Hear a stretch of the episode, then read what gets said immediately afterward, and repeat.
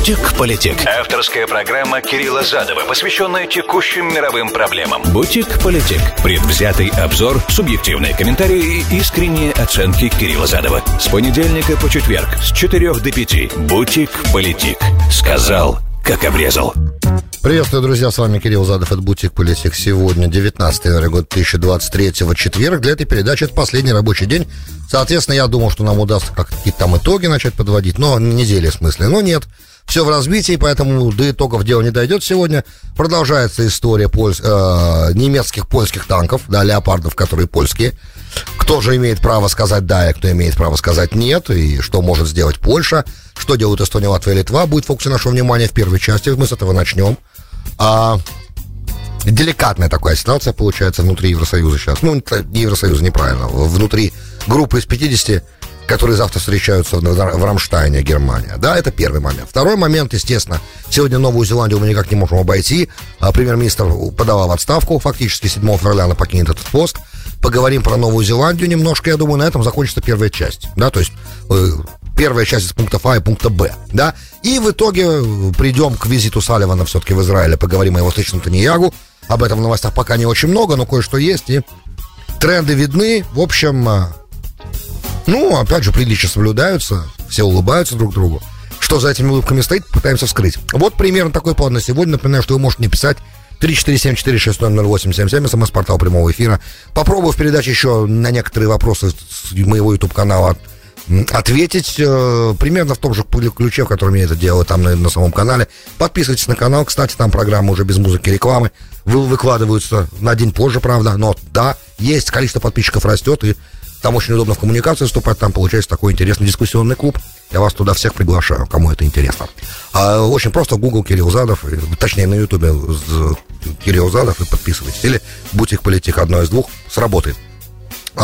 Всех, кто слушает меня на SoundCloud в любой точке земного шара, это звуковой файл тоже. Ищите меня в Facebook, Твиттере, задавайте ваши вопросы там, потому что это запись, естественно. Бутик Политик. Сказал, как обрезал. Давайте начнем вот с чего. Меня просят прокомментировать последнее высказывание министра иностранных дел Сергея Лаврова Российской Федерации, министра иностранных дел, относительно этой войны и... его сравнений с тем, как все тогда были против Советского Союза, имею в виду, как гитлеровская коалиция, ось была против Советского Союза, и сегодня против России страны Запада так сплачиваются. А я хочу сказать, что это для внутреннего потребления заявление. И это часть нерратива, да, часть пропаганды, поэтому не нужно так много уделять этому внимания, мне кажется. Это мой ответ, на самом деле, мой комментарий. И там очень многие вещи, которые он произносил, да, они, естественно, притянуты за уши, на мой взгляд, по крайней мере.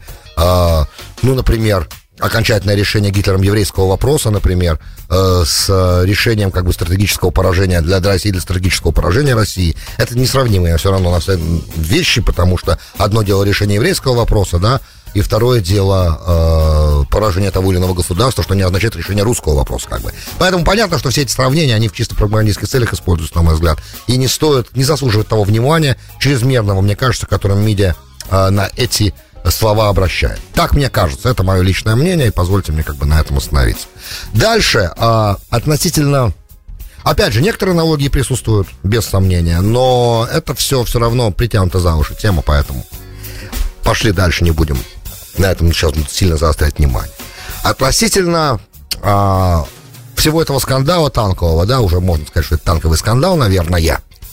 Ну, есть развитие у всего этого. Значит, ну, во-первых, самое интересное то, что Польша вдруг сказала, да, опять, премьер-министр же выступает как бы главным здесь оратором по вопросу, да, и он говорит, что на самом деле согласие Германии, я сейчас почти процитирую его слова, согласие Германии это на экспорт своего оружия, которое на условии, кстати, этом Германия танки эти поставляла Польше, да, говорим о танках Леопард-2, которые, по некоторым мнениям, считаются одним из лучших в мире, да.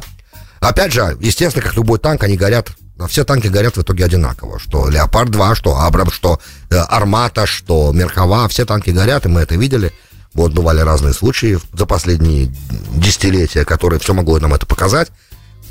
И опять же, то, что я раньше сказал в предыдущей передаче, что ценность танка на поле боя, далеко не на каждом поле боя ценность танка такая большая и высокая, да, потому что всякие бывают ситуации, опять же, есть разные вооружения, которые позволяют сильно нейтрализовать то преимущество, которое когда-то во время Второй мировой войны танки имели. Сегодня немножко другая картина, в принципе. Но, опять же, бывают ситуации, когда, да, танк незаменим. Согласен с этим, и понятно, что... Даже не будучи военным экспертом, а я не военный эксперт, понятно, что бывают ситуации, когда танк, да, может на поле боя сыграть очень важную роль. Вопрос, как долго он может ее играть, и что по этому танку будет противопоставлено. Теперь...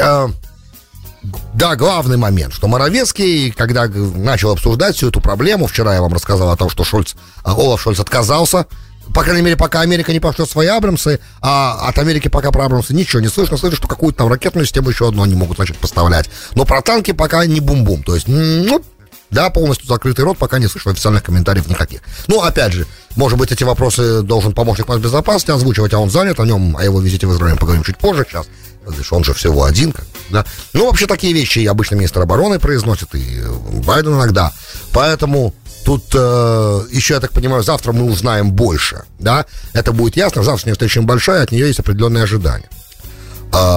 Теперь Маровецкий, да, не буду вас долго больше тянуть, как бы это дело, да, подвешивать. Маровецкий сказал, тогда уж Маровецкий, премьер-министр, сказал, что, ну, в принципе, согласие Германии вторично, так или иначе, сами по себе, союзниками или согласие Германии, без согласия Германии, мы должны сделать то, что должно быть сделано, и мы эти танки будем посылать. Речь идет для начала о 14 танках «Леопард-2», которые есть у Польши. Это рота, которую они обещали. Теперь мы знаем, сколько рота танков. Да, 14 танков. Получается странно, да? Сколько получается там взводов? Сложно, не могу посчитать. Я так понимаю, теперь, что 2 танка — это взвод, наверное, да? Ну, не знаю. Опять же, сложно все. Теперь... Он, конечно, сказал, что мы предпочитаем, Польша предпочитает сделать это вместе с союзниками. И, в принципе, требуется координационно скоординировать с союзниками для отправки тяжелых танков. Вот Британия сказала, да, что Челленджер, по-моему, 2, да, вот называется танк, главный свой боевой танк. Они отправят тоже, по-моему, 14 таких танков они готовы отправить. И в общем уже получается 28. Зеленский говорил, что нужно 300. Там вначале кто-то из украинских властей говорил 300. Потом вроде пошла информация, что достаточно и 100 хотя бы, учитывая приближающееся наступление, которого все так опасаются и говорят об этом наступлении будущем. Хотя, опять же, достаточно ли для этого сил сейчас, неизвестно. Ну, теоретически... Все возможно, чему же там в Беларуси на полигонах учатся, правильно, тренируются, отрабатывают какие-то маневры и проходят. Значит, какое-то, скорее всего, развитие будет в ближайшее время. Самое главное, что эта позиция, она немножко странная, во-первых, с точки зрения, как бы, ну, вы покупали на определенных условиях, и получается, что, значит, вы обманываете страну, которую вы это покупали, в данном случае Германию. С другой стороны, это вкупе, как с самого начала войны мы говорили, с самого начала, с 24 февраля, что самое главное, за кем мы должны наблюдать в этом конфликте, это за так называемой третьей стороной, которая на самом деле является одним из главных, как бы, подбрасывателей дров во всю эту историю в данном случае. Да, Эстония, Латвия, Литва, Польша и Великобритания, да, из группы G7, да, главная страна здесь Великобритания, которая тоже, несмотря, не спрашивая никого, делает то, что считает нужным делать. И они, так как они являются членами НАТО, могут явиться катализатором того, что война, конфликт эскалируется в мировой конфликт.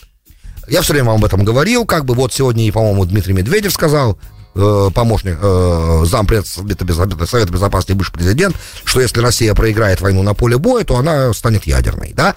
Подобное прозвучало, но опять же, Медведев, он как это называется... У многих лидеров такая штука есть, да, есть человек, который говорит, специальный человек, который говорит разные вещи, забрасывает удочки, да, туда, и смотрит, какова будет реакция мировой общественности на эти слова. Вот, опять же, я так понимаю, что Дмитрий Анатольевич Медведев, естественно же, он в простоте слов не произносит, и, значит, какую-то позицию определенную это выражает, но я вам всегда говорил, что теоретически Россия не может эту войну проиграть, да, идея в том, что эта война не может быть проиграна этим государством.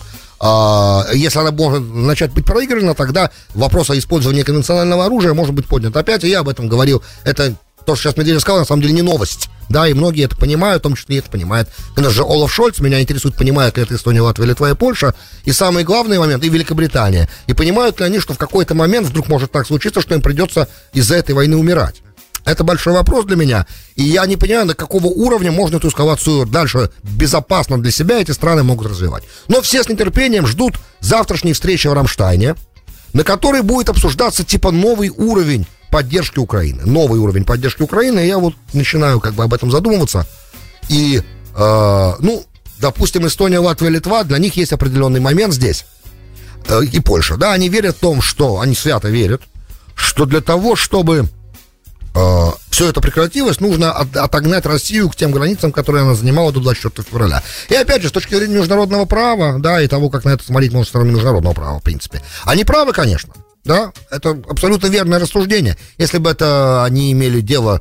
Если бы это была страна обычная, да, которая совершила такое отторжение, то задача международного сообщества была бы эту страну как бы наказать и попытаться заставить ее организовать как бы коллективное давление на нее, снабжать сторону, которая с ней воюет, и сделать все усилия, приложить для того, чтобы эту страну отогнать назад, да, на те позиции, которые были, по крайней мере, до вторжения, а и, как сейчас постоянно все говорят, а также и устроить трибунал над теми, кто вдохновил это вторжение, в частности, да, по принципу югославского трибунала, как это было с Милошевичем, да, и в итоге устроить то, что было с, да, судилищем над Милошевичем в Гааге.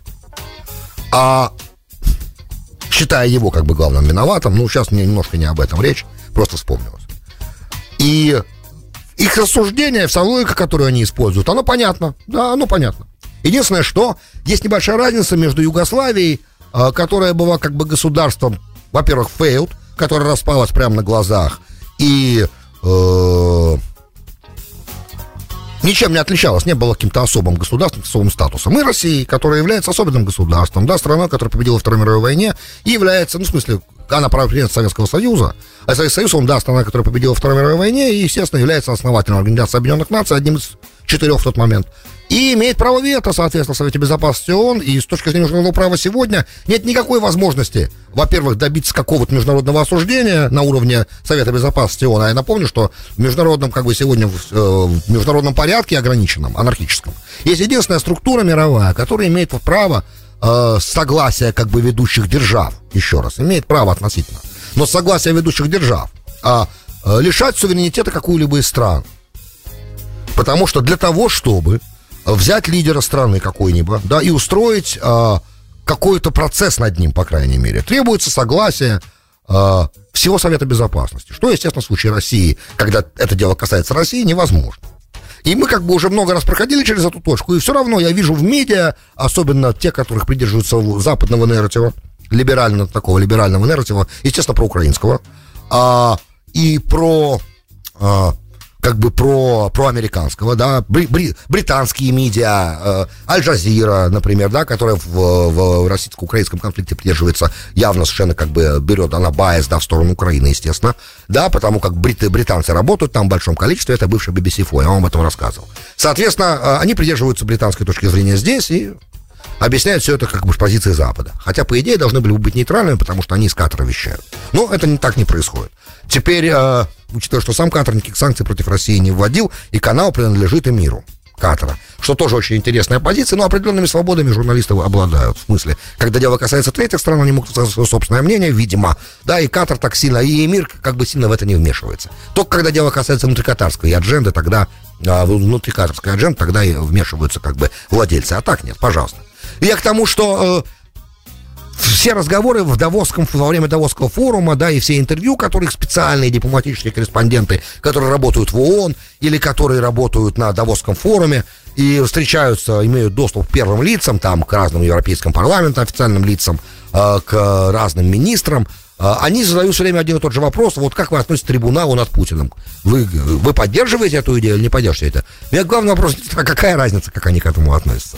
Ну, профессиональный журналист должен понимать, что есть определенное международное право, есть определенная реальность, которую невозможно переступить, и как бы кто ни относился к какой идее, как бы кто какую идею не поддерживал, и в социальных медиа я тоже вижу постоянно эту идею, что вот, можно будет в итоге Россию судить, да, за те преступления, которые она совершила. Ребятушки, это смешно, да, это смешно, в первую очередь потому, что, ну...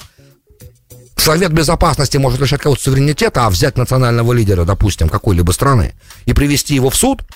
Возможно, только после того, как Совет Безопасности такую вещь решит сделать. И даже если бы вдруг представить себе, что Россия сама вдруг выйдет из Совбеза, откажется от всего права вето своего, просто выйдет из него. А даже если себе это представить на секунду, то, опять же, мы же понимаем, с какой силой мы имеем дело здесь, и с возможностями этой страны, и с ее оружием апокалипсиса, поэтому, ну, о чем тут говорить-то? Это все глупости, они не стоят выеденного яйца. Давайте разговоры все эти, я имею в виду, по поводу трибуналов, как-то перестаньте тешить себя глупыми мечтами. И также, кстати, вот уже раз зашло дело, я все время вижу, это очень интересно, это прям очень смешно. Сначала это прошло, как утка прошла в всяких разных чатах, там, Телеграме, в WhatsApp это прошло, о том, что вот, вдруг Jerusalem Post на днях это опубликовал, я не знаю, эта статья до сих пор там стоит или нет, что, оказывается, есть какой-то близкий к Путину источник, я, правда, не хотел об этом говорить, но уж, насколько я стал это часто видеть, я хочу как-то это прокомментировать, что есть источник близкий к Путину, бывший близкий к Путину источник, который говорит, что он знает, он точно совершенно в курсе дела, его не называет ни одно медиа, этого человека, да, который это распространяет штуку, что вот, оказывается, Путин принял решение подать в отставку в ближайшее время, назначить преемника себе, подать в отставку, уехать в Геленджик и там провести уже пенсию свою. А уже преемник, и это все в 23-м году должно произойти, и уже преемник будет договариваться о мире с Западом, да, и с Украиной. И я все хочу как-то откуда растут ноги этой информации. Но по простой логике я вижу, что это просто невозможно. И уж если что-то может показать Путину, что так нельзя делать, это пример Султана Назарбаева, да, который сделал примерно то же самое, даже в ситуации, когда еще не была война. Да, и посмотрите, вот сегодня уже осталось буквально на волоске от того, чтобы сесть в тюрьму. А все было очень красиво оформлено, все было интеллигентно, я ухожу но остаюсь, я надзиратель, да, я смотрящий, да, за этой большой зоной, грубо, да, я такой смотрящий, а вот исполняющий мои обязанности, господин Токаев, все нормально, он все равно подо мной, я все равно никуда не делся, медленно, тихо-тихо, сапой, аккуратно, до взрыва в январе, да, и беспорядков, Токаев утвердился как новый лидер, и... Правда, Путин такую штуку исполнял, да, но опять же, он уходил не на пенсию, он уходил на позицию премьер-министра, и мы не знаем, какие там были изначально договоренности, но в итоге он вернулся на позицию.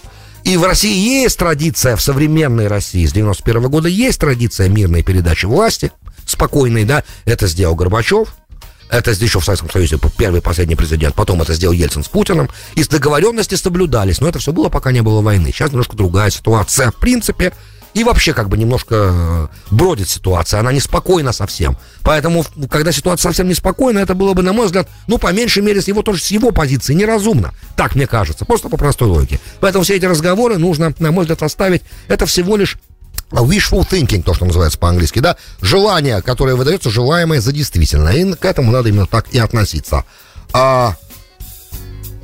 Окей, Иосиф спрашивает меня, 3954. Кирилл, помогите мне вас понять, как вы считаете, нужно ли США и Европе помогать Украине или нет? На мой взгляд, я это говорил, кстати, много раз, странно, Иосиф, чтобы до сих пор этого не поняли. Помощь эта приносит намного больше беды. Конец этого всего может быть совсем плохим. Поэтому Европе, да, у нас есть в международных отношениях такое понятие третьей стороны, в понятии peace building, conflict resolution, да, то есть строительство мира, есть такой предмет, я ваш покорный слуга его брал, и разрешение конфликтов, два разных предмета, они где-то связаны, но в основном нет, разные предметы. И там много места отводится понятию third side, третья сторона. От того, как третья сторона себя ведет, это и в конфликте между людьми играет роль, да, и в конфликте между странами тем более. От того, как третья сторона себя ведет, часто зависит динамика конфликта.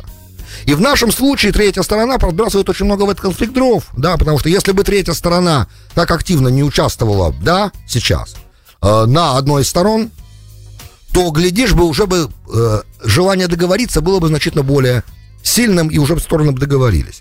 Теперь, так как они будут продолжать это делать, именно так, да, вот это мы завтра увидим, на каком уровне будет поддержка. Да, помогать можно по-разному. Посыл туда, отправка туда тяжелых вооружений, она провоцирует... Понимаете, что я пытаюсь сказать? Что в конце всей этой истории я вижу всеобщую мобилизацию, тотальную войну. Вот в чем проблема. И тогда никакое оружие в итоге, сколько бы его туда ни отправили, оно не спасет. Поэтому желательно как можно быстрее прийти в чувство сейчас всем сторонам и начать разговор. Да, есть определенные линии, на которых стороны согласятся, я думаю, эту бойню прекратить. И это зависит, опять же, от того, насколько... Уже перестало зависеть от того, насколько стороны будут успешными здесь, потому что я вижу, что все равно военные действия, по крайней мере, пока похожи на трясину. Да, и пока серьезных успехов ни у той, ни у другой стороны последние месяц-полтора уже мы не видим. Да, не считая Солидар, как бы, который тоже после 6 месяцев боев взятия этого населенного пункта считать таким прям колоссальным успехом я не могу. И то же самое, как бы, с контрнаступлением украинских вооруженных сил. После Херсона, как бы, все уже вроде бы. Пока, по крайней мере. Что там будет дальше, никто не знает, но пока все. И поэтому вот сейчас хороший момент начать договариваться, да, и по какой-то линии договориться. Желательно совсем разрешить конфликт. Опять же, от третьей стороны, в данном случае США, зависит очень много. И это главное, что мне кажется. Это та помощь, которую США, если они реально хотят помочь Украине, или они хотят продолжать вести прокси-войну с Россией украинскими руками. Это разные вещи. Просто тут надо определиться с пониманием, что на самом деле происходит. Я вижу это как войну НАТО с Россией через прокси-Украину. И они считают, что они могут продолжать таскать каштаны из огня. По крайней мере, с американской позиции такова. А вот Эстония, Латвия, Литва и Польша... Да, и Великобритания. Ну, Великобритания, опять же, как Америка, Эстония, Латвия, Литва и Польша. Они, да, воспринимают это как непосредственную угрозу себе. И для них тоже продолжение этого конфликта очень чревато. Я надеюсь, что они это понимают. Но при этом они, как бы, вот, на мой взгляд, не очень дальновидно сейчас себя ведут. Так, мне кажется. Давайте быстренько попробуем... не знаю, успею ли я сейчас об этом сказать или нет уже. Подала в отставку Джасинда Ардерн... с поста с премьер-министра Австралии. Она сказала при этом, что она... причина такая. Ардерн, ее правильно, полная фамилия, да, она достаточно долго уже. Вот 5 лет, как раз 7 февраля исполняется ее занимание с момента, что она пришла на должность. И она в разные ситуации во главе Новой Зеландии была. Она даже рожала на своей посту. И вообще ее многие хвалили за то, что она делает. Она ей всего 42 года. И она прям оказалась такой ролевой моделью для женщины Новой Зеландии, в принципе. Потому что можно, как бы, стремиться к максимальному. И можно добиваться успеха. И можно руководить страной.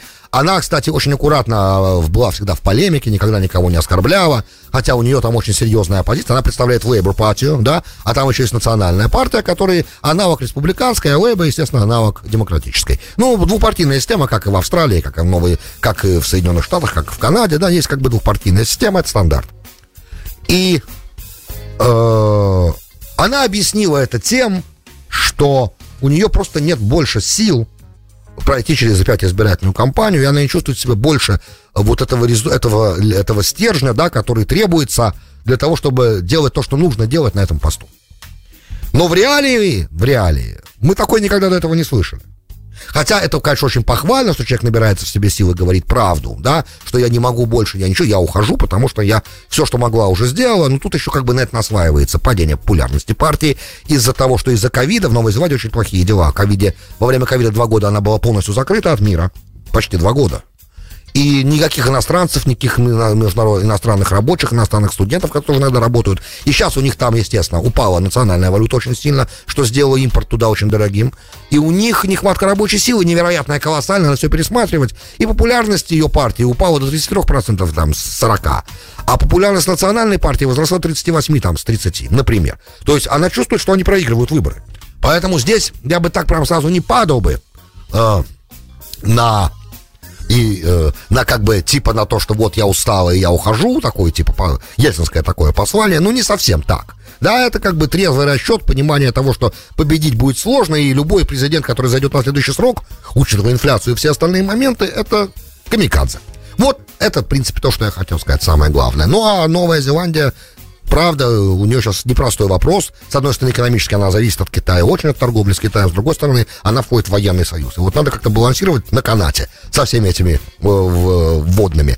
И она понимает, что в этой ситуации ее партии и ей самой лично это будет сделать сложно. Вот такова причина отставки премьер-министра Новой Зеландии. Бутик-политик. Сказал, как обрезал. Часть вторая, с вами Кирилл Задов. 19 января 2023, четверг. Обещал визит Салливана, времени немного, сказать есть что, очень много чего сказать. Во-первых, все сравнивают это с тем, как Обама посылал своих чиновников разного уровня, чтобы заставить Нетаниягу что-то там делать. Тут немножко другая ситуация, и правда, главной темой является Иран.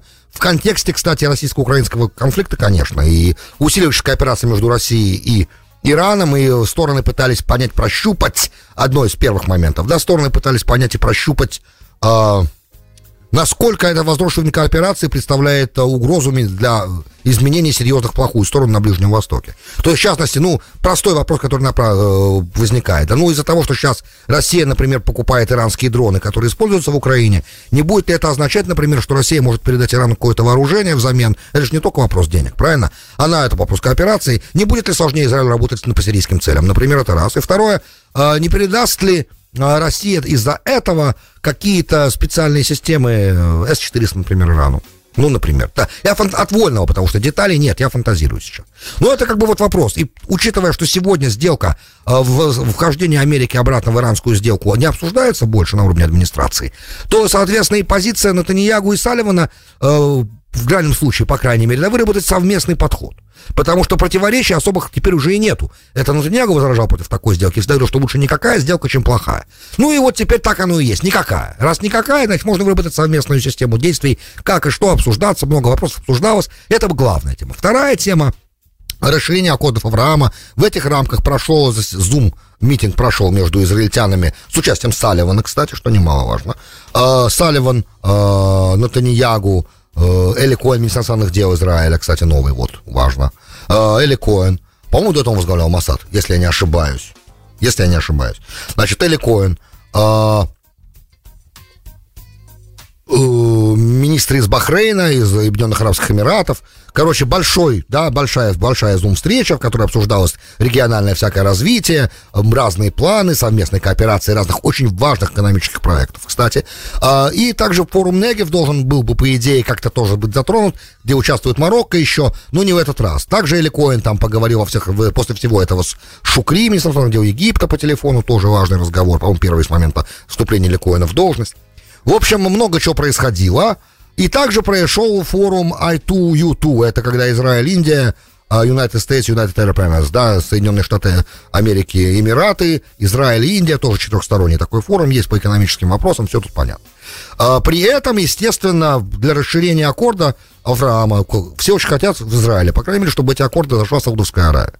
А на Давосе в форуме, да, министр Саудовской Аравии сказал израильскому представителю там, что, ребят, если вы хотите, чтобы как бы был прогресс в этом направлении, нужно решить вопрос, да, то есть нужно прийти к двум государствам для двух народов. Что опять, естественно, повторил Салливан, потому что это позиция администрации Байдена, что единственное верное решение для израильско-палестинского конфликта — это два государства для двух народов. Это никакого давления, да, просто, то есть официально, по крайней мере, Jerusalem Post пишет, что давления не было, да, просто упоминание, это важно упомянуть, что Америка против любых односторонних актов, да, и, кстати, уговаривает Израиль самому не реагировать, и израильтянам пришлось Нетаниягу что-то объяснить, почему они санкционировали палестинцев, их официальных лиц, сняли у них разрешение свободный въезд и выезд из Иудеи и Самарии, короче, лишили их всяких прерогатив, потому что они пошли на односторонние меры и потребовали, они заставили, пролоббировали решение Генассамблеи ООН для того, чтобы Международный уголовный суд дал свое консультационное мнение, да, которое имеет силу совета, а не обязано быть исполнено. Свое мнение, чтобы уголовный суд международный выработал международный, да, относительно легальности поселений. Израиль воспринимает это как нарушение принципов Осло договоренности, что ни одна сторона не будет искать попыток решить проблему в международных структурах, а будет только решать их во взаимных переговорах, как бы прямых, да, прямых, неважно, с посредниками, но в переговорах между собой. Это нарушение, это одностороннее действие, и за это Израиль наказывает палестинскую автономию. Что Салливану объясняли, да? Салливану это объяснили, и, кстати, Америка сказала, что она будет мешать странам действовать односторонне, не поддерживает, естественно, никаких односторонних акций, выступая за два государства. То есть Америка предпочитает продолжать эту ахинею про два государства двух народов произносить, да? И упирается, как бы, что вот это единственное правильное и нормальное решение. Ну, потому что в американском политическом истеблишменте идея того, что может быть одно государство, да, оно как бы для двух народов, оно не принимается. Опять же, из того, что всегда центр Израиля всегда говорил, что нет, это неприемлемо, это невозможно.